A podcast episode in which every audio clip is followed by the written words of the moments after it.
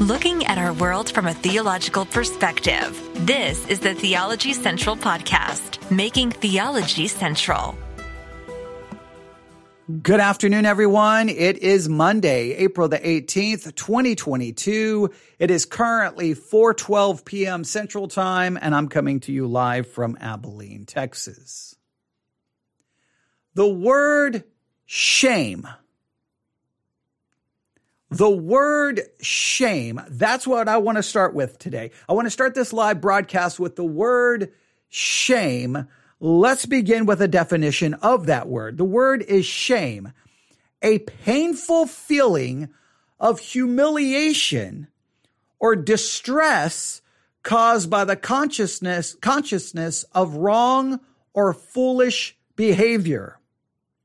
Shame is a painful feeling of humiliation or distress caused by the consciousness of wrong or foolish behavior. Have you ever felt shame? Have you ever felt that humiliation, shame because of something you have done? Now, maybe you are feeling the shame in a private way because no one else knew about the behavior. Then the behavior became public and you feel that humiliation. You feel that distress. You feel that pain. Your consciousness is tormenting you, but it's that consciousness, that awareness of wrong or foolish behavior that you've engaged in and you have felt shame. I'm sure all of us have felt shame in some way, shape, or form. I think probably 99% of the people, there may be a few people who've never felt shame, and we could probably get into some possible reasons why, which would probably not be good, because here's the one thing I know about all of us. We have all done wrong. We have all failed to live up to pretty much whatever standard you put there, but we've definitely fallen short of God's standard. We've fallen short of God's glory. We've fallen short of God's law, God's standard. We have hurt people. We have disappointed people. We've let people down. We've engaged in wrong behavior, scandalous behavior, sinful behavior, disgraceful behavior. We've all failed over and over and over again. So we should all be familiar with shame. But here's the question that is posed in an article that I saw just the other day. All right, are you ready? Now, they don't pose it as a question. They put it as a dogmatic assertion, but I'm going to ask it as a question. Are you ready? Does the church need shame to function? Is the entire function of the church based on shame? That without shame, there would be the church wouldn't even know how to function. It needs shame in order to be able to function. And is that a good thing or a bad thing? What role does shame play in a church? What's the role of shame in someone's Christian life? How significant is shame? Should someone, for example, be publicly shamed for their behavior? How should a church use shame? The article that I have in front of me that was published on April the 15th makes a dogmatic assertion. The church needs shame to function. It needs it. Without it, it can't function. Now, that's an interesting claim. They clearly believe that this is not a good thing, because this is how, here's the headline, the church needs shame to function, and then right underneath that in smaller print, and that's a shame. It's a shame that the church needs shame in order to function. And then right underneath that headline, there's this larger picture. Here's someone holding a Bible, and he's pointing the finger. He's pointing the finger at someone, and you almost feel like the picture is just screaming, shame. Shame on you. Shame on you. You know what you did, and you should be humiliated by it. You should feel that pain. Is shame an essential part of one's Christian experience? And is shame a very, very needful thing in order for the church to function? Now, this article clearly is going to be against the way the church uses shame. You can tell me whether you agree or disagree with this article's perspective and its conclusion. All right, are you ready? Thinking caps on, here we go. The article begins with this. When you get to die, the preacher explained, and these are in quotes, so I quote, when you get to die, then the article adds, the preacher explained, you'll come face to face, this is the preacher speaking again, you'll come face to face with God, and then you'll have to explain everything you've done. All right, so we're given a scene here, right? It's like the scene goes dark, right? Like there's the title, right? The church needs shame to function. Screen goes dark, and then as the screen, as the scene comes back into focus, as the screen goes from dark back to, or as the screen goes dark and the scene comes to light. We're sitting inside a church, and there's someone behind the pulpit who's saying, when you get to die, when you die, you're going to come face to face with God. And at that point, you're going to have to explain everything that you've ever done. Now, immediately, your mind probably starts thinking, whoa, if I have to explain everything I've ever done to God, there's a lot of things I have to explain. There may be things I have to explain that nobody even knows about. Maybe you start feeling that pain of shame, that how humiliating that would be. They go on to say, again, this is supposedly the preacher standing behind the pulpit. So the preacher says, when you get to die, you'll come face to face with God, and then you'll have to explain everything you've done. And then the preacher continues, I can imagine that there will be a big screen where your entire life will be replayed. Every word, every thought, every action, everything done in secret will be laid bare for everyone to see. I've heard sermons like this back when I was a teenager. And all you can imagine is everything, and everyone's going to see it. Wow, that's shame. That's humiliating. That's fearful. That's horrific. That's horrible. Now, the author of this article, so he records basically this scene of being inside a church, listening to this preacher say, hey, you're going to have to explain everything, and everything you've ever done is going to be shown on a screen for everyone to see, no matter what it was. Every thought, every word, every action, everything done in secret, it's going to be made plain. The author says, I was a teenager, one of several hundred, sitting and another Christian youth rally, listening intently to the good news of the gospel as declared by the evangelical tradition. The preacher man went on. Now, this is supposedly you're hearing the good news, okay? So obviously they're going to get to the good news, but obviously the bad news is when you die, you're going to face God, and everything you've ever done is going to be shown to everyone. And I can think as a teenager, you're just like, oh man, the things I've done, the things I've thought, oh wow. This is horrible. But the preacher continues, I quote, you and I both know that there are things that you have done that you are ashamed of. You would die of embarrassment if everyone got to see all the wrong things you have done. End quote. Now, clearly, this preacher is using this concept of shame, using the prospect of public humiliation, using this concept to scare you to death, that the last thing you want is to stand before God and everyone see everything you've ever done. You wouldn't want that to happen in a church with 5 people, much less, and standing in front of God, I guess in front of all of humanity. You don't ever want this. I mean, this is a horrible, frightening concept in anyone's mind. Back to the author writes this. My best mate sitting next to me shuffled uncomfortably in a seat. Yeah, I bet you all the teenagers were shuffling uncomfortably because this thought would be horrifying, would be humiliating, would be shameful. Maybe he was thinking what I was thinking. The preacher cast his gaze from one side of the room to the other, as if eyeballing each and every one of us individually. Then he paused for effect, as if he was waiting for some desperate soul to cry out, "Tell us the answer! There must be an answer!" And there was. Now stop right here, describing the preacher using, what you're taught to do in a speech class. You look at everyone.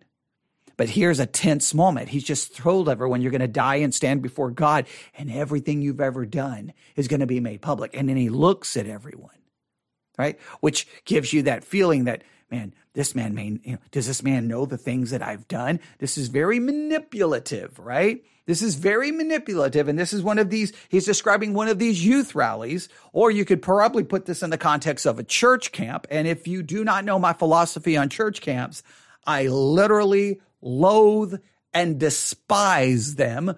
I've never sent any young people to a church camp, nor would I ever, because I believe church camps are the very seed, the very headquarters of manipulation, all right? Here's how I think church camp works. You isolate, separate young people from any of their outside influences. Many church camps will say you can't have your phone, whatever. You cut them off from all outside, so you isolate.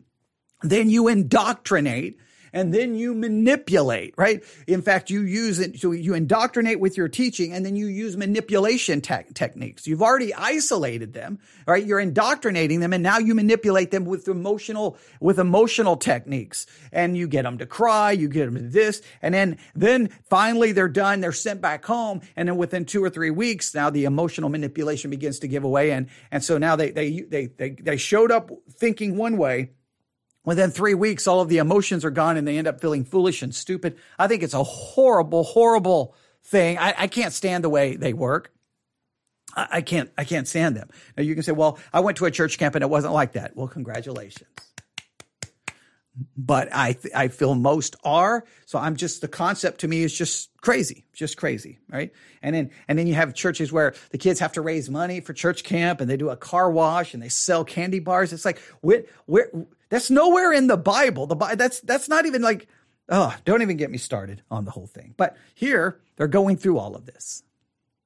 So this preacher sets up this emotional setting where he's using shame and the fear of being exposed. That's his manipulative technique. And he's now going to provide an answer to this possible facing great humiliation and shame. And the preacher man was going to wait to be asked for it and the preacher man wasn't going to wait to be asked for, well, so what's the answer? What do we do? With full evangelistic fervor, he explained that surrendering your life to Jesus will set you free from all your guilt and shame. When God turns to you, presumably after watching your whole life on the big screen, and asks you to explain yourself, Jesus will step in on your behalf and explain to God how all the horrible things you've done are forgiven because you have put your trust in him. Finally, the preacher gave his ultimatum. You will either accept Jesus now or be left to confront God in your miserable wretchedness all by yourself later. All right, so here's this just from a logical point begins to fall apart in my mind, but all right, here's the way it works. So no matter what you do, it sounds like all of your dirt is going to be exposed to everyone. The only good news is after your dirt is exposed to everyone and you face this horrible humiliation, Jesus is going to step in and say, hey, I because of my death, it's all forgiven. It's good to go. So if you come to Jesus, it will all be forgiven then. You're still going to have to go through the public humiliation, so I don't really know how that helps you escape it, because you're still going to have to face it. But I also find it interesting. Well, we'll talk about that. We'll talk about that later. We'll talk about that later at an appropriate time. So I don't know how this is supposed to help, but the author of this article says, at that moment, I chose Jesus. So the idea is you've done bad things. You should be humiliated by it. You're going to be humiliated. The only way to have those things forgiven is through Jesus. So, okay. I kind of understand this, but it's very manipulative, and you come to basically you're coming to Jesus because you don't want to be embarrassed. Now, in a roundabout way, though, the way he set up this imaginary scenario, you're still going to be humiliated. The only good news is Jesus is going to step in for you. He's going to step in and say, okay, it's all forgiven. But you're not really escaping the humiliation. But the humiliation is the emotional manipulation to get you to say, I choose Jesus. All right? Okay. I don't remember the verse. Was it on a projector or an OLED big screen? Okay, yeah. Well, good point. All right. But so here's this whole thing. But let's just see what they do with this. All right. So the author of this article says, I chose Jesus. So did several hundred others in the room. What else could we have done? If a bullet is coming at your head, you duck and dodge the bullet. Right. I mean, basically, you're put in a situation where, hey, this is what's going to happen to you. Here's the gun. It's loaded. And the bullet and the trigger's going to be pulled. And that bullet's coming right at you. Well, what do you do? Well, what's the way out? Well, okay, I'll whatever I got to do to dodge that bullet. It's about dodging the bullet. So this person says, or the author for the article says this. Far too many years later, I realized that my conversion to Christianity had been something done under duress. I was pressured. I was shamed. I was emotionally manipulated. I was presented with a horrible choice, and I chose the path that I thought would deliver me from the nightmarish scenario presented to me from the pulpit, time and time again. When I started following Jesus, I did it to avoid the consequences of not following Jesus. I did not love Jesus. I was not compelled to follow him by reading about his exemplary life through the Gospels. I was simply following Jesus to avoid punishment, to escape the flames, and to avoid the kind of public humiliation that might make one wish to vanish into thin air. I arrived at a troubling conclusion. The church's primary weapon to achieve as many of its goals is shame. I want you to hear that. According to this author, what he concluded after going through what he labels basically a false conversion, it was a false conversion. I wasn't following Jesus other than anything. I don't want to have to go through this horrible scenario where my life is going to be flashed on a big screen for everyone to see, and I'm not going to have any answer. Jesus at least will at least say, I'm forgiven. Okay, I mean, the whole thing is manipulation. But his conclusion is the church's primary weapon, I think we could use it this way, the church's primary tool to achieve many of its goals is shame. I think back over the years that I was just part of the evangelical church, and I saw it time and time again, experienced it myself, and thought it pains me to admit I participated in the shaming of others. It was the culture in which I was raised. Then, right underneath that, here's a picture of a person. His hands are down by his side. His head is dropped. And there's all of these arms surrounding him. There's 1, 2, 3, 4, 5, 6, 7, 8, 9, 10, 11, 12 arms sticking out. And all you can see is their fingers. And they're all pointing at the individual, basically shame, shame, shame. And this author is saying this is what the church uses to accomplish its goal. It has to shame people. Shame, shame. The threat of shame. The threat of humiliation. They go on to say, the author, the church is full of lovely people beholden to a broken system, a guilt-based religious structure that ultimately keeps people enslaved. Here is a snapshot of the various ways that I've observed the use of shame and shaming in the church. All right, now, you already may be saying, well, wait. I understand you may already have 100 answers. I just want to hear this perspective. And they're saying he's going to outline the different ways that he saw the church use shame. So I just want you to think about your experience within Christianity. How was shame used against you? Shame, shame, shame, shame, shame, shame. I mean, it constantly goes, well, if you do that, you're probably not even a Christian. If you do that, you're probably not saved.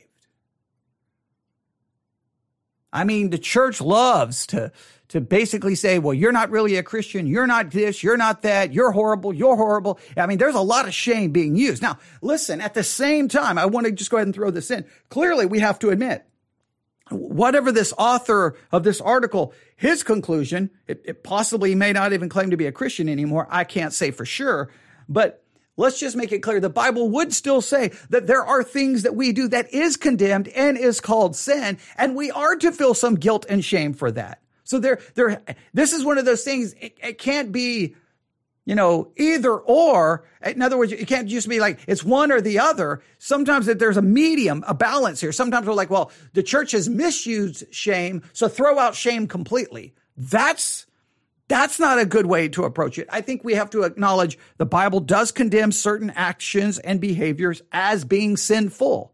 There's no question about it. But how should shame be used by a church, by you, by me, as a parent? Let's see what they have to say. Here are some ways which the church uses shame, according to this author. Number one, shame is used to convince people that they need to accept Jesus in the first instance. I want to say that my conversion story was an exception to the common narrative, but sadly it's not. The threat of hell was the sales pitch that was used to get many to sign on the dotted line when it comes to following Christ. Vivid images of having your worst sins exposed for all the world to see are all too typical, right? He quotes an article here on the scientific effects of shame. And this article points out that adolescents are more susceptible to the harmful effects of shame than fully grown adults. It makes me wonder if the whole "your life will be played back on the big screen" illustration was actually used by design to achieve a particular result or elicit a certain response in teenagers. Adolescents do not want to experience any kind of shame or embarrassment. They do not.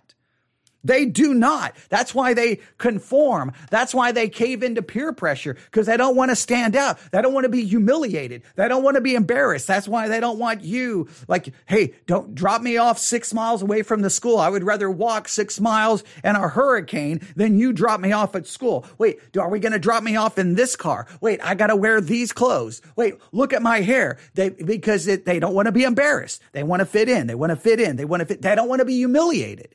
So did someone design an evangelistic appeal that goes after the fear of an adolescence about being humiliated and shamed? Well, that is fleshly evangelism that just is relying on human emotional manipulation, which I completely reject that stuff. And sadly, it's used way too much in the church. But at the same time, there's no denying that the Bible would say you are a sinner, and as a result of your sin, you will spend an eternity separated from a holy God unless you receive the forgiveness provided by God's eternal Son, Jesus Christ, and his finished work on the cross.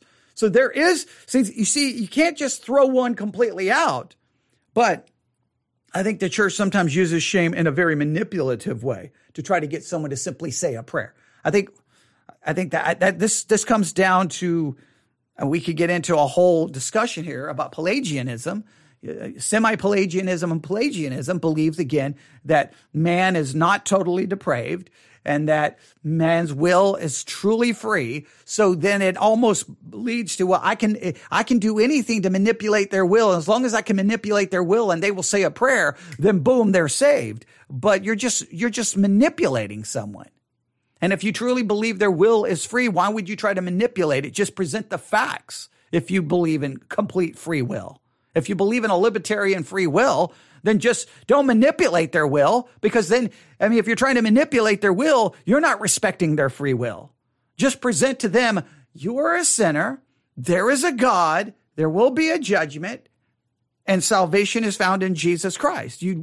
Why would you be using manipulative techniques, sales techniques, psychological techniques? Why would you do that nonsense? I remember as a Christian teenager being told on certain services, hey, if you'll just come forward and pray, other people who may be afraid to come forward, if one person will come forward, that kind of gets this feeling that they can come forward too. And I'm like, so we're using tricks and manipulation to give them a psychological feeling of, like, the whole thing just seemed shady and corrupt. And it was shady and corrupt. When I was being taken to different churches as a teenager to give my testimony, I was literally being told when to cry. This is a good part to cry. Right here. So you're structuring this so that you can get the most emotional impact from my abusive past. That sounds like I was simply used as a tool, to get people to come forward. Now, and one part of my mind, I was like, okay, but I'm doing this to bring people to Christ. But in a roundabout way, I think I was just being manipulated to get people to come forward. So the church felt that it was succeeding some goal, because I don't know, just because someone comes forward does not mean conversion has taken place. But that's a lot of manipulation here. And if shame, according to this scientific article and this scientific study, shows that the scientific effects of shame points out that adolescents are more susceptible to the harmful effects of shame. Adolescents are sensitive to it. Either way, a person will only follow another out of fear for so long before deciding to break free from their puritanical regime. And it's true. You can only hold somebody with fear and shame for so long. And sooner or later, they're going to grow up and they're going to be like, I don't care about your fear. I don't care about your shame. I don't care about this Jesus stuff. So you only get a temporary sense of, oh, look at how many teenagers got saved. No, look at how many teenagers got emotionally manipulated and emotionally basically abused because the church was using shame to really almost harm them. Love, on the other hand, compels a person to follow indefinitely. The problem is that love takes longer to reap a harvest than fear, and the church has never been known for its patience. So, like, the reason the church goes with fear and shame is you get those immediate results. Love, the love for God, and love, that takes time, and the church is not known for its time because it wants results and it wants them right now. We need that growth right now. We need more baptisms this year right now. We need more confessions of faith right now. We need more people in Sunday school right now. We need a bigger building right now. We need more money right now. So then you use whatever techniques you come up with, which just turns the whole church into a mess. And I think some of these things have to be called out. So they use shame to basically try to create converts. Number two, shame is used in the church to make people conform to the norms of the group. Belief in any system is a social exercise. Nowhere is this more evident than in the evangelical church. If you want to fit in, there are a bunch of so-called not negotiable truths that you must ascribe to. Many of them are extra biblical and have more to do with tradition and dogma than actual practice of following Christ. And that is very true. There is shame put on you. Hey, you conform or be cast out, to quote the band Rush. Okay, now I'm quoting a secular band. Okay, but it's very much like this. You conform or you be, and shame is put on there. I went through this, man. I went through this all day long in my early Christian life. Secular music, bad. Shame on you. You cannot have a personal relationship with Jesus Christ and listen to Foreigner. I know that's dating me. Okay, but I could quote modern music, but okay. But just at the time, you can't be a Christian and listen to this. You can't be a Christian and do this. You can't be a Christian and watch that kind of movie. You can't be a Christian and dance. You can't be a Christian. And it was always like all of these, like, just all of these extra things. And then the next thing you know, you want to be a preacher, you got to wear a tie. If you don't wear a tie, then you're some fleshly evil monster. So you got to wear a tie, and you can't have a beard, and you can't do this, and you can't do that, and you can't do this, and you can't do that, and you can't go to the movie theater, and you can't play cards, and you can't. And it was all these rules. And if you did not do these rules, not only was your Christianity called into question, your spirituality was called into question, and there was a little bit of shame. Shame. Shame. I've experienced a lot of this. And again, I think in many cases, a lot of the rules are just, many of them are extra biblical. There's nothing specifically in Scripture about some of these issues. Now, I'm not saying you can't have a discussion about them, but it's just like, here's the way it is. It's like right now, if you don't come out with guns drawn, ready to rush Disney, and I'm not saying, obviously, that Christians are calling for physical violence against Disney. I'm saying metaphorically. If you don't come out with hatred and condemnation of Disney, well, then people are just like, well, done with you, because you better agree with me about Disney. You know, like, well, wait, literally? So now I have to conform to your dislike of Disney, and I have maybe a different perspective that I really don't care what Disney does. There's 5,000 things on Disney Plus. I'll watch what I want and won't watch what I don't want. And I really don't care what they do, because I don't expect them to be putting forth a Christian worldview, because they're not a church. I mean, is that so shocking? Is that so? But you conform. And if you don't, then you're ungodly. You're ungodly. And it's always an attack upon your godliness. It's always an attack upon your Christianity. It's always an attack upon your faithfulness. It's always you're not a part of the club. Shame is used. Either way, a person will only follow another. Okay, well, I'm sorry. Let's continue. So many of them are extra biblical and have more to do with tradition and dogma than actual following Christ. You will quickly find yourself frozen out if you begin to question certain things. Like now here, I understand some. Now, this person clearly has a completely different view, but I'm going to read what they have to say. You will quickly find yourself frozen out if you begin to question certain things, like Scripture's inerrancy, for example. Now, okay. Now, wait a minute. See, this is one of those things where you may have some good points, or you go a step too far. Look, whenever we just have to accept this.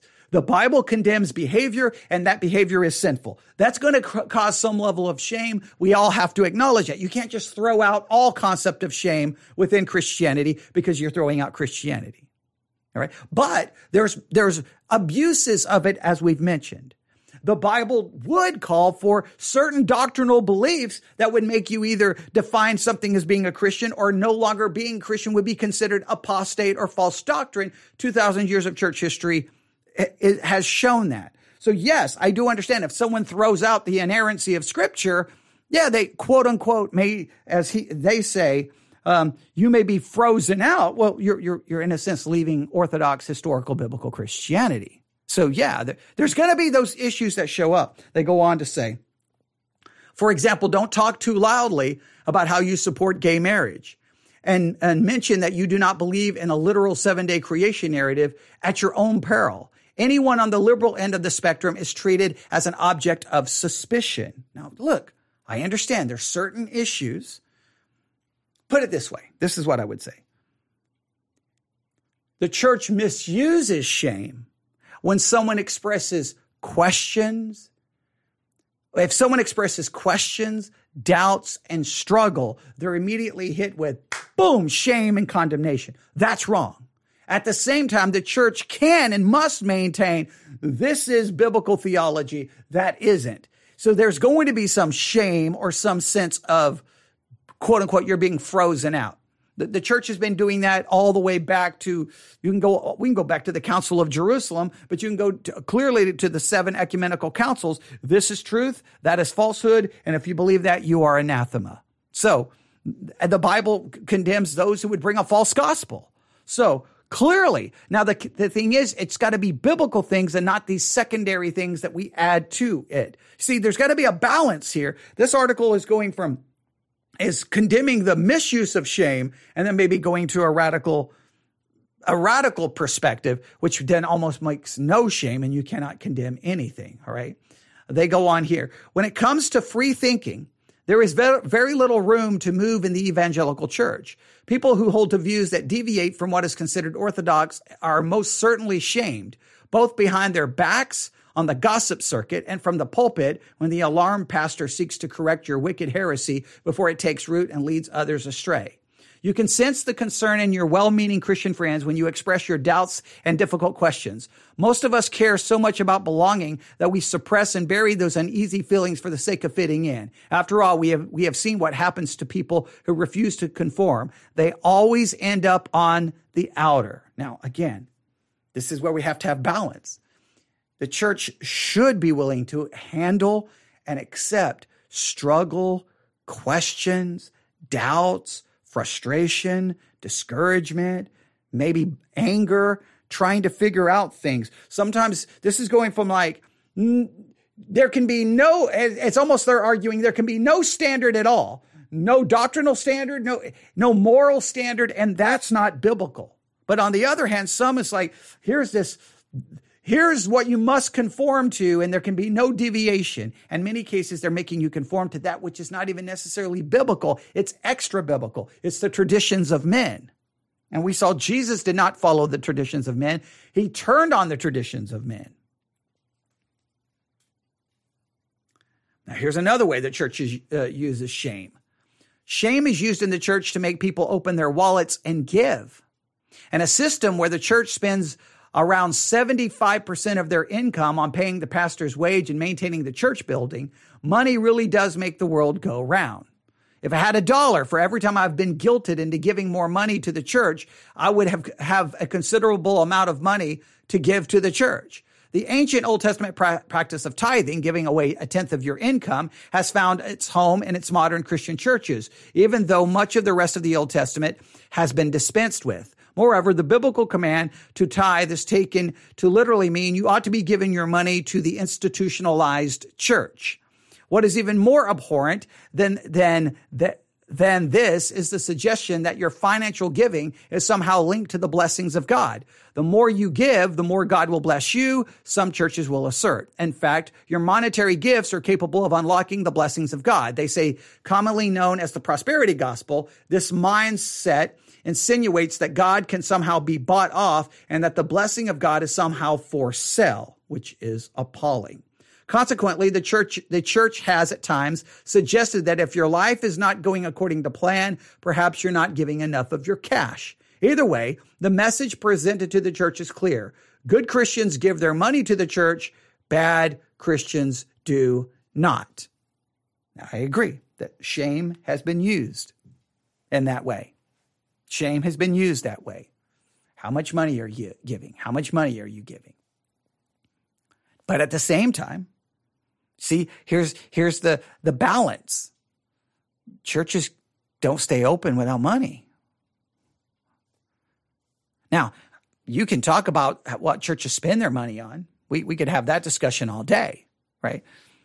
I got no problem calling that into question. See, I think in many cases there should be some difficult questions raised. But at the same time, you can't just say, well, you know what? No one feel bad about not giving anything. And, you know, the pastor, can't take care of his family. The pastor has to have 3 jobs. The church can't have any kind of ministry. We barely can keep on the electricity. You see, there's a balance there, right? I know it's easy to criticize the church and money. I know it's easy to do that. The church has made itself a target for criticisms about money because how church has mishandled money. But just remember, no money, no church. It's just, you can hate that all day long, but no online ministry without money. No online ministry without. Yesterday was the day where I get all of the receipts for all of the things that we pay for. It was $100 for Spreaker. $20 I think for SoundCloud. $15 for our pod pay. It was like, oh, boom. I kept getting the emails. And it just shows you these are all the things that just to be able to do what I'm doing right now. Forget, having a church building and everything else. It requires money. So I understand that it's easy to say, well, the church uses shame. The church should never use shame in order to get money. I do agree with that. That is wrong. I don't think the church should ever make the preaching and teaching of God's word a product which they sell and you have to pay for in order to get the rest of the podcast or to get into a conference to hear the preaching or whatever. I think that's wrong. So there's trying to find balance here. But the church does use shame sometimes to get money. Shame is used in the church to make people participate, attend, and serve. As a Christian who does not attend a mainstream traditional church, preferring instead to practice my faith simply and free from the institution, I've experienced firsthand the kind of shaming that is dispensed at the hands of good Bible-believing, church-attending Christians towards those who choose not to attend, participate, and serve in a traditional church setting. When I bump into friends from my past life, a life of church attending, I'm commonly asked where I'm going to church these days. When I reply that I'm not part of a congregation anymore, I will usually be met with a mix of pity and concern and just a hint of indignation. Well, I'll be praying for you is the common conclusion to these kinds of conversations, as if I were somehow a lost pagan. In reality, since leaving the church, my faith has found new life. No longer is my life hyper-scheduled with prayer meetings, potluck suppers, and Bible studies, largely at the expense of God's command to observe the Sabbath and have a rest. I am no longer made to feel bad for spending Saturday with my family instead of going to the church, working bee. All right? So, now again, he's thrown out church. And a part of it because he hates how church uses shame. And he talks about, yes, shame is used in many cases to get people to attend. It is used that way. And I can understand. Many times it's used that way by pastors because of just our frustration. As a pastor, you spend all of your time preparing your sermon. It doesn't matter what's going on in your life. You're supposed to be sitting there at 10 a.m. ready to go because that's your job, right? Whether you're getting a salary or not getting a salary, whether you're bivocational, doesn't even matter what you're getting. You're expected to be there at 10 a.m., ready to go, no matter what's going in your life. Feel bad, doesn't matter, especially a small church. It's not like you can just call in a replacement. You have to be there, and then nobody shows up. And then you get a little frustrated, and so sometimes you may want to just use a little bit of shaming people to get people there. I've been guilty of it. Every pastor. Sunday school teachers have been guilty of it. So, but now, there's a time for rebuke and correction because the Bible calls us to do that. But when is it an appropriate use and when is it an inappropriate use? Right? When is it appropriate? We're 42 minutes. Let's go on to the next thing they have here. It is a great irony that the church preaches a message that says, come to God as you are and receive full acceptance, while at the same time promoting a performance-based religious system with obvious boundary markers about what is and not acceptable behavior. Now, I think this gets to a very important point. It is true that Christianity, in a way, says, all right, you are a sinner, you are a horrible sinner, come to Christ. It is free. His grace is free. His mercy is free. Come to him and receive forgiveness, and everything you've done is be completely forgiven. It is completely removed from you. It's thrown into the deepest ocean. It's moved as far as the east is from the west. Come to Christ. And then you come to Christ and you're like, man, this is amazing. I am forgiven. And then you become a Christian. And then it's like, however, you better not do A, B, C, D, E, F, G, H, I, J, K, L, M, N, O, P, Q, R, S, T, U, V, W, X, Y, and Z. Because if you do that, you may be forgiven, but there's going to be consequences.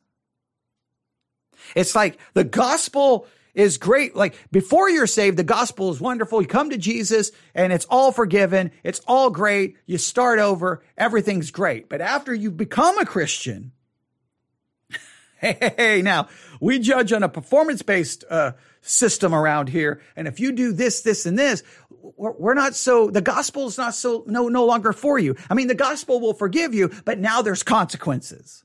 Now something's going to have to happen. And it's weird how the gospel is preached one way for the lost, but the gospel is not preached the same for the saved.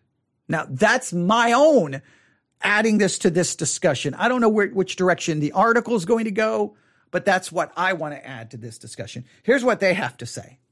It is a great irony that the church preaches a message that says, come to God as you are and receive full acceptance, full forgiveness. It's wonderful. But at the same time, they promote a performance-based religious system with obvious boundary markers about what is and is not acceptable behavior. How many of the sermons you hear in your average church, when you boil them down, are simply a message of condemnation? You're doing it wrong. Get better. Do this more. Do this less. And so on. Now, I think that's an important... How many sermons, when you boil them down, that's what they become. You're doing it wrong. Do this. Stop doing that. Do more of this. Do less of that. How many sermons, when you boil them down, that's what they become. Look, in some cases, you have to do that because sometimes the text seems to demand that. So again, he's doing the either or thing, which I think typically you fall into logical fallacies here. Sometimes the truth is somewhere in the middle. It's right there in the middle. And I think that there are times where the scripture, if you listen to my Sunday school lesson, some people may say, man, you were really harsh. And maybe you used a little bit of shame because to me, when I read Jude, and Jude is writing to people saying, you have to contend for the faith. You, the average person, the average Christian, you have to contend for the faith. It makes me feel like, well, why bother preaching Jude when the average Christian is not going to do what would be required to actually contend for the faith? So then it's like, so what are we doing here? Are we playing a game? Hey, we're going to preach a book about contending for the faith. Now, what would be required to contend for the faith? Well, you're going to have to know what the faith is. Well, as from a Protestant perspective, we're going to argue about the faith using Scripture alone. So you're going to have to know Scripture and you're going to have to know how to interpret it. So you've got to know some kind of hermeneutics. Well, then the average Christian won't do even half the things required to actually be able to contend for the faith. So why read a book? Why study a book about teaching you how to contend for the faith if no one's going to do what's required to contend for the faith? Now, that's a little bit of, you need to do this. You need to do less of this. So I just preached a sermon, in a sense, just Sunday morning that was very much like that. It's easy to do that. But I wonder, when, we have to at least question when that's acceptable, when it's not acceptable. Here's what I think. Sometimes we have to question how much we present a law-based message, do this, and we forget to present the fact that it's been done by Christ. At the same time, we have to challenge people to do things. But I think sometimes, here's what I would say. I think so much of preaching is about making it practical that it almost always is going to, that when the sermon is over, it's always going to turn into do this, do less of this, do more of this. I think the reason is because as preachers, we're always told we got to make that sermon practical. And I think what we need to do when the text says, do this, don't do this, we need to preach that. But what we should do is just focus on preaching the text more than just trying to focus on making it practical. I think maybe there's something to that, but okay.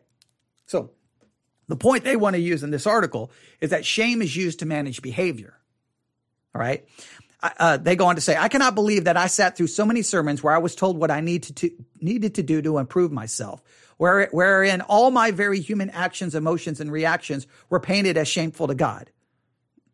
That's true. On one hand, you're like, hey, you've got to improve yourself. And then the next minute, you're being told that basically all of your actions, all of your emotions, and all of your reactions are shameful to God. Well, okay, well, how do we find the balance there? Hey, you've got to improve yourself. Amen. But everything you do, it's wrong before God. Okay, it doesn't sound like I'm going to be able to improve myself very much here. Hey, do better. But everything you do is garbage. Okay, it's like, hey, do better. But the more you try, the more garbage it becomes. It's like, what's the answer there? Christianity is supposed to be a life transforming faith, but it has been reduced to a sin management program in many churches where there are very clear guidelines about what a good Christian is and does. The result is quite the opposite of gospel's intent, with many believing that they don't measure up, they aren't good enough for God, and never will be. I do agree that a good portion of Christianity today is nothing more than a sin management program. And the sin management program is just don't do these sins, because there's a lot of sins in the church's sin management program that are okay. You're not going to get church disciplined. You're going to be okay. You're not going to be publicly shamed. But these sins, not only are you going to get publicly shamed, there's going to be consequences. You may be removed and you can never do this again or this again. And sometimes it's just a never-ending spiral of behavioral management where shame is the number one factor in fearing people and doing it. I mean, we saw this with the John MacArthur story.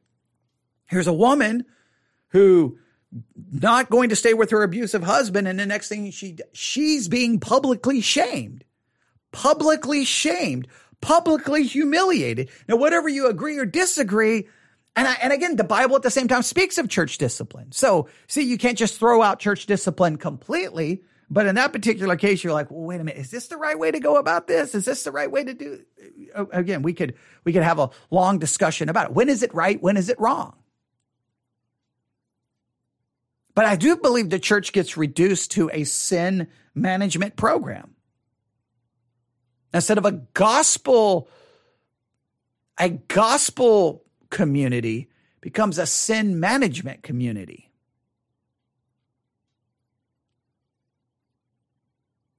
Look, don't look for me for answers here, okay? I'm just trying to get us to think about it because I've been in Christianity long enough to know how frequently shame is used. I've used it. It's been used against me. Sometimes I think maybe appropriately. Sometimes I think maybe inappropriately. Guilt-based religion and shame work well to keep the troops in line because shame certainly is a powerful motivator, but only in the short term. It does not result in real lasting transformation. In the long term, it produces some somewhat different results. A system that uses shame to achieve its goals ultimately makes out God to be the same. Unwittingly, the church made God seem like an arm-folding, eye-rolling, head-shaking, fist-waving, disapproving megalomaniac who is impossible to please and constantly unimpressed. Moreover, the church made it seem like God, with a heavy, heavy sigh, begrudgingly came and died for our sins, and we ought to feel constantly guilty about making him die in the first place. Consequently, the God the church presents seems to struggle to show unconditional love or mercy to sinners, even though, according to Jesus, it is in God's very job description. Now, it is true. It's almost like God's like, okay, well, I've got to send Jesus, but I don't really want to do this.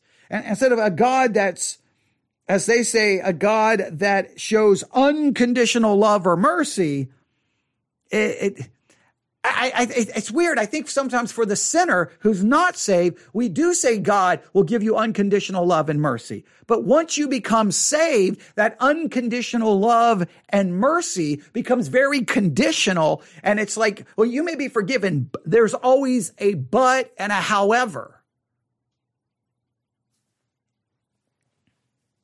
In fact, under the message that most of us have heard, we end up being more loving than God and then not taking God very seriously. When I think about my non-Christian friends, ordinary people, I know they would usually give a guy a break or overlook someone's mistakes, even on their worst days, would not imagine torturing people who do not like them, worship them, or believe in them. Yet that is how the God that the church presents appears to be. He ends up looking rather petty, needy, narcissistic, and easily offended. Now, again, they go a little too far, right? See, this is trying to find that balance. At the same time, God is offended by our sin. God does hate our sin. So we can't just minimize that because it makes God look bad, right? We can't compare, well, my lost friends are willing to just say, well, people make mistakes. Okay, I understand. God doesn't just say, well, people make mistakes. But at the same time, we can say God hates sin. God is not happy with sin. And yes, we should feel guilt and shame in front of that God, but that God will absolutely 100% forgive completely, even for those who are believers in sin. Again, sometimes we only give this unconditional forgiveness to the lost, not to the believer. And then we're like, well, that person messed up. That's it. They can't do that. They're done. And many times Christians, as when Christians fall, they don't come running to Christians with mercy, grace, love. They come running with gossip, slander, finger-pointing, and condemnation. The church seems to be very bad at bringing the gospel to fellow Christians who sin. We want to bring the condemnation and the judgment, not the medicine of the gospel. We don't, it's almost like we don't care about restoring. We want them removed and condemned. And the church, we are told that we ought to love unconditionally. But God, who commends this, is depicted as having very conditional and quite exclusive love himself. We are told to love our enemies, but it seems God clearly does not. Why would anyone trust or love such a God who want to follow him, much less spend eternity with such a being? And it says, I wouldn't. And then they got this one more. Well, they got a couple more paragraphs. I just want to read one more. In every sense, it feels like in a church, you cannot be both fully known and fully loved. For to be fully known would be to be rejected based on the invisible and unspoken expectations placed on Christians by the church that everyone is and in fact struggling to meet. I want you to hear this again. I'm not going to even read all of this because this to me is where this all comes down to. We've taken this long winding road about shame in the church. I want you to hear this. This is to me some powerful stuff here. In every sense, it feels like in a church, you cannot be both fully known and fully loved. For to be fully known would to be rejected based on the invisible and unspoken expectations placed on Christians by the church that everyone is, in fact, struggling to meet. The church says this is what you're supposed to be, and we're all struggling to meet it. So we all have to pretend that we are meeting it. And once someone is exposed as not meeting it, we don't run to that person with love, mercy, and a sense, first aid kit, battlefield medicine to help the person. We're like, oh, did you hear what so-and-so did? I can't believe it. They're probably not even a Christian, and they should never be able to speak the name of Jesus ever again. And then people just want to get the dirt, and then they never want to speak to you again. They tell you on the phone that they'll help you, and then they never will speak to you again. Yeah, fully known and fully loved is hard to find. Fully known and fully loved is hard to find in your own family, much less the church. Now, let me make it very clear. Let me make it very clear. Clearly, it's not easy because we're all sinners. But because we're all sinners, I don't know why the church has such a hard time when someone sins. Hey, we're all sinners. And I'm going to say part of the problem. I'm going to go back to it. You know where I'm going to go because I condemn this every time I get the chance. It's this never-ending teaching that when you become a Christian, that in your practice, in your life, you become a new creature. Old things are passed away and all things have become new. So then the church demands that everyone acts like that. Well, the problem is we don't become fully new in our practical life because we still possess a sinful nature. So we haven't become completely new. The old is still present. In my position, I've become fully new. So because we believe this, then we have to act like, well, we stop sinning. But sin still shows up within the congregation and nobody knows how to act. So we can't be fully known because we all have to be pretending that we're new creatures in practice when instead of acknowledging that we're not new creatures in practice. We're new creatures in our position. In our practice, we're still sinners.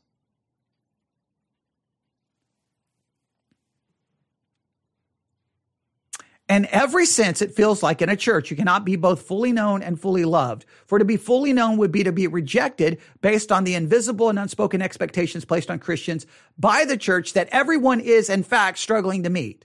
This perpetuates the very problem that harkened back to the Garden of Eden. When Adam and Eve fell, felt that they had, okay, This perpetuates the problem that harkens back to the Garden of Eden, where Adam and Eve felt they had to hide their nakedness from God. They believed that if God saw them fully, he would reject them outright.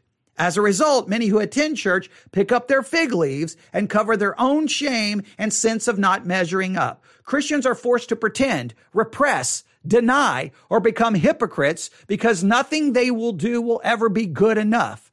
It is not so much that hypocrites join churches, but that the evangelical church's structure encourages people to act and pretend. The church creates the system where you have to be a hypocrite in order to be able to be there, because you can't be too open and too honest, because we're the good people. We're the new creatures. All the sin is not here. It's out there. Those bad people out there. In here is all the good people. At some point, many Christians finally fed up with the sheer level of energy it takes to play this game, give up and leave the church for good. Often these are people of real inner integrity and spiritual intelligence who refuse to deny, repress, or pretend any longer. In a cruel twist, they are treated as backslidden, fallen, and unfaithful Christians by those who remain inside the system. What a tragic irony. Now, there's more to the article, not much more. You can probably do a search online for "The Church Needs Shame to Function." It's by Dan Foster. I try to read all of his articles. All of his articles are published at medium.com. The only problem is there's a subscription. I don't pay the subscription. You get like one or two free articles a day. Sometimes I want to pay for it, but then I'm not because, well, I've got other things to do. But I don't agree. Look, he's left the church. He still claims to be a Christian. Obviously, theologically, we wouldn't agree on anything. I don't know, obviously, where he actually stands before God. But his criticism towards the church, to me, is welcomed because it forces me to see some of the things I've done wrong and see some of my failure. But he really challenges the church, that the church is really an institution that creates the structure that demands hypocrisy. It demands that we all go run and put on fig leaves.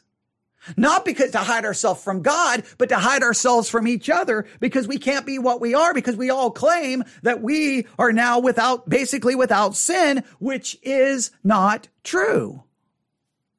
Now, I don't think that means that we should accept sin and there should never be any sin or any shame or any guilt or any rebuke or any correction, because those are necessary.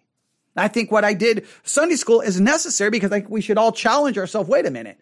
Am I supposed to be contending for the faith? Well, if I claim that, then there's things I should be doing in order to be able to contend for the faith. I think there's times for that challenge, but we got to be careful that we don't mishandle shame, that we don't misuse shame, and that we don't create a system that perpetuates fig leaves. And I'll stop right there. I'm going to go check and make sure I'm not missing any comments, because I think this is really good stuff. All right. Good. I'm just going to stop there. There's about a million more things I could say, but that's some just powerful, powerful, powerful, powerful stuff. All right. You can email me your thoughts. I hope I've tried to be as balanced here as I can. I don't agree with everything that's in the article because he clearly rejects some things that I don't think we can reject. I tried to take his view, which I think goes kind of an either or, and I'm trying to find a balance here where shame, but not the wrong way. All right. And hopefully that makes sense. All right. You can email me your thoughts about all of this. In the Discord channel, feel free to discuss away. But you can reach me, newsif@yahoo.com, newsif@yahoo.com.